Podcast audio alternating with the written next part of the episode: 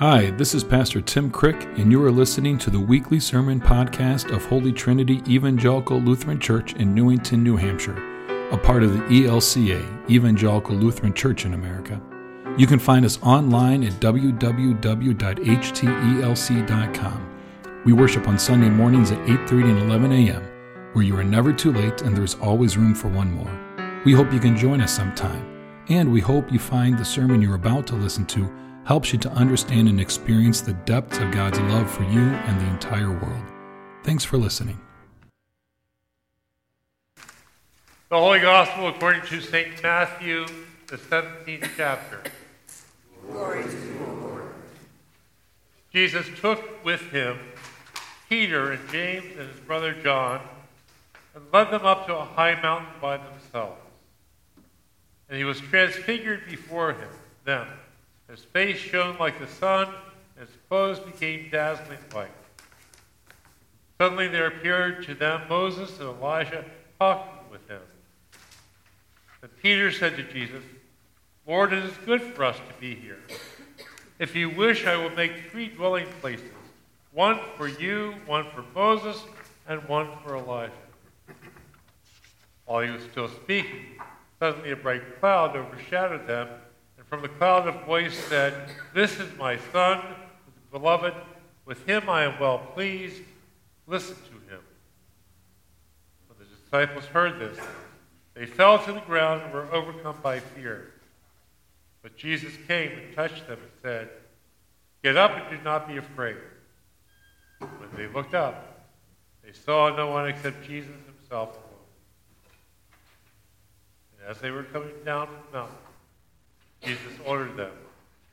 Tell no one about the vision until after the Son of Man has been raised from the dead. The Gospel of the Lord.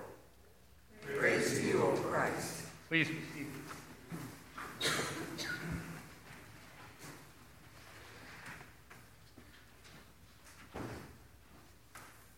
So, when I left here two years ago, I uh, had a number of projects I really wanted to work on.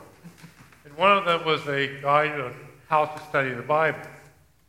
I got a number of people here in, in the Bible class to, to be readers for that project, to, to help me see what, what other people thought about it. And I got a number of people elsewhere that all said they would do it. I think I got about 50 people in all.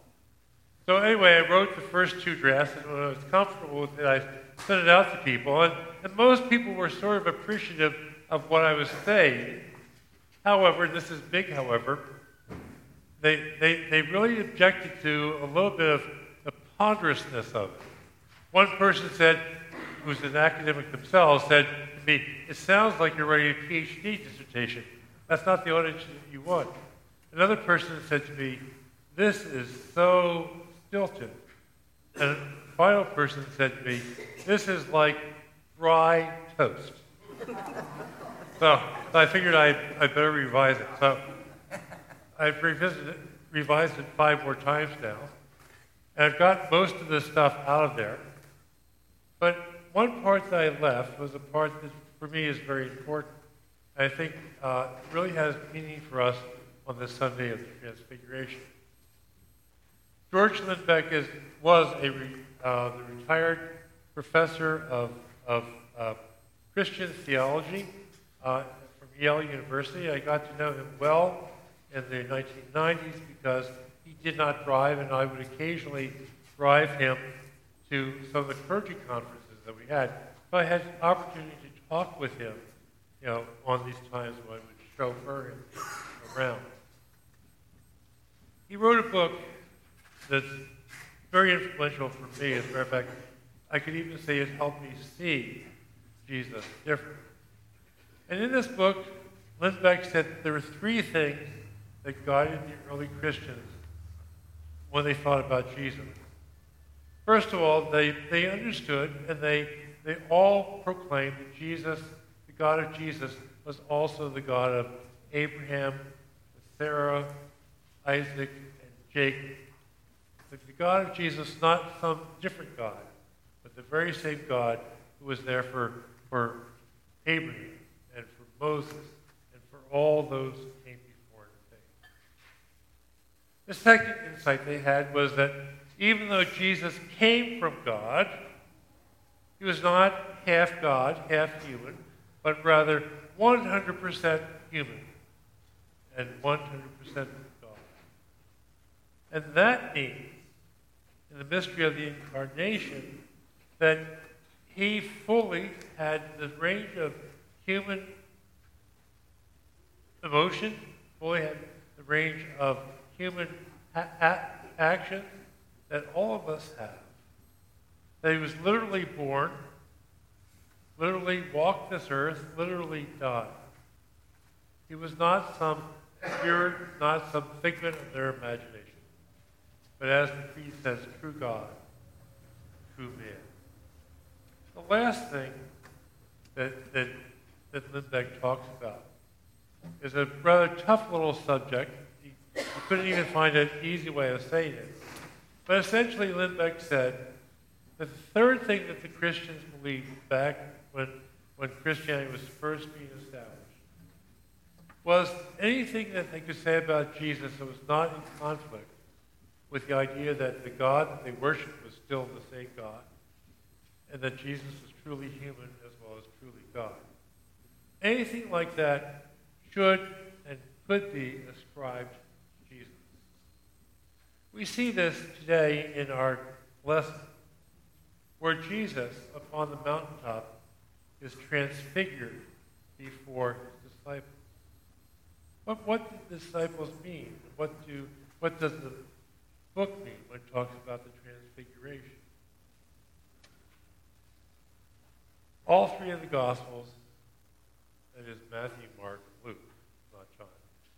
The three Gospels that talk about this appear once each year to talk about the Transfiguration. And although the, uh, the, the three different versions are very similar, there are some nuances that are, I think, are helpful for us here. First of all, Matthew and Mark call it the transfiguration. The word that they use is the word metamorphosis, which if you've ever read Kafka, uh, is the title of his book where a man wakes up one morning and found that he's changed into a cockroach. But metamorphosis, when you think about it, literally means a change in form. And so when, when Jesus changes his form before them, or transfigured is another way of saying that, they see him in a different light. Luke goes so far to say it's not really transfiguration, but rather Luke calls it, you know, a perceptible difference in the way that you look. Luke doesn't try to define it, he just describes it. Now, as Jesus is transfigured, the disciples are filled with awe and wonder. And when the voice comes from the cloud saying, This is my son, believe in him, they fall down, shocked, and they are very afraid until Jesus says to them, Get up, everything's okay, let's go down the mountain. It's here where the second difference among the three versions happens. And to me, Matthew is most helpful for us in understanding what is going on. Because as they're coming down the mountain, Jesus says to them, Tell no one about the vision you saw. Tell no one about the vision you saw. So, what exactly is that vision, and how should we, how should we uh, understand it? The first way is to say that they were seeing a literal transfiguration, that the change was so real that they could not help otherwise understand it. And that is helpful, but to me that's incomplete. Another way of looking at it, some people who study people like Joseph Campbell would say, well, you know, there are a lot of stories in religions about gods who come to earth, and, and this is a kind of a form, a motif that we see in a lot of religions. So one way is to say this is a common motif. And although it may be common, it's not that's not the most helpful way of, of dealing with it either. Me, the third way is the way that Matthew suggests for us when Jesus tells his disciples, Tell no one about the vision you have seen. Until the Son of Man, that is Jesus, is risen from the dead. Well, what exactly is a vision? What does it mean to have a vision? It seems to me that a vision is nothing more or nothing less than a way of seeing that changes the way we think about things. Once we have a vision, we can't unsee it, and once we can't unsee it, we can't undo what happens in our lives because of that vision. Now, this vision does not have to be a, uh, a, a religious vision at all. I'm of the generation that when I hear the word vision, um, I said, or visions, I suddenly start humming, Hello Darkness, my old friend, I've come to talk to you again, because the vision softly creeping left the seas while I was sleeping. The vision that was planted in my brain still remains within the sound of silence. A vision that you get that is so stark, so strong, that you can't forget. I would say that this is the vision that these disciples had. One that's so strong, so stark, that it changes them so they, they can't see the world differently. Or think about Martin Luther King in his I Had a Dream speech, where he stands up there before thousands of people and says that he has a vision, a dream, that all people are God's children, and that all children, black white, will be able to sit down next to one another and care for one another because they are God's children his vision, put his action, put himself into action to show what that vision could do for the world. But what about us? How do we have visions to see what God wants us to do?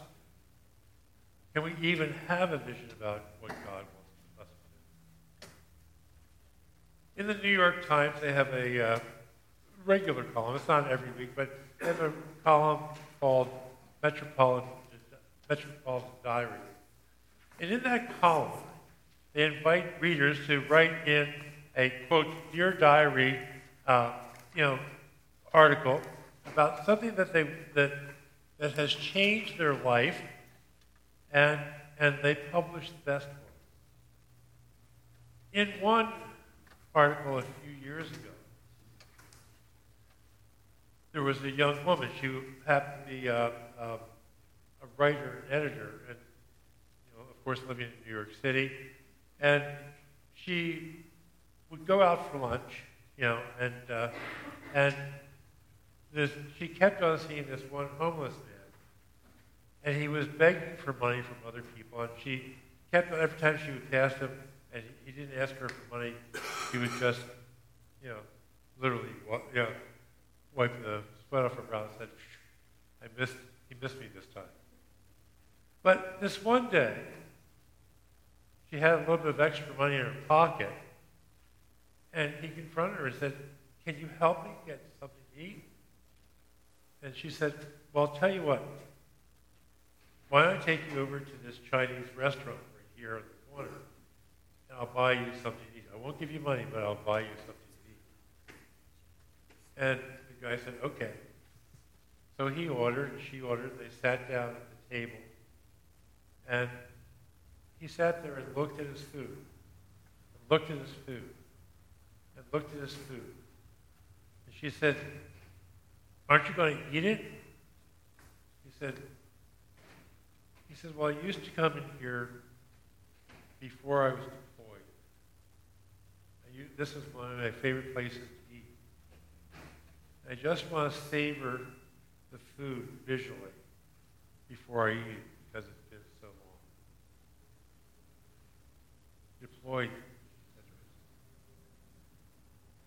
This man who's looking so scruffless served our country on my behalf.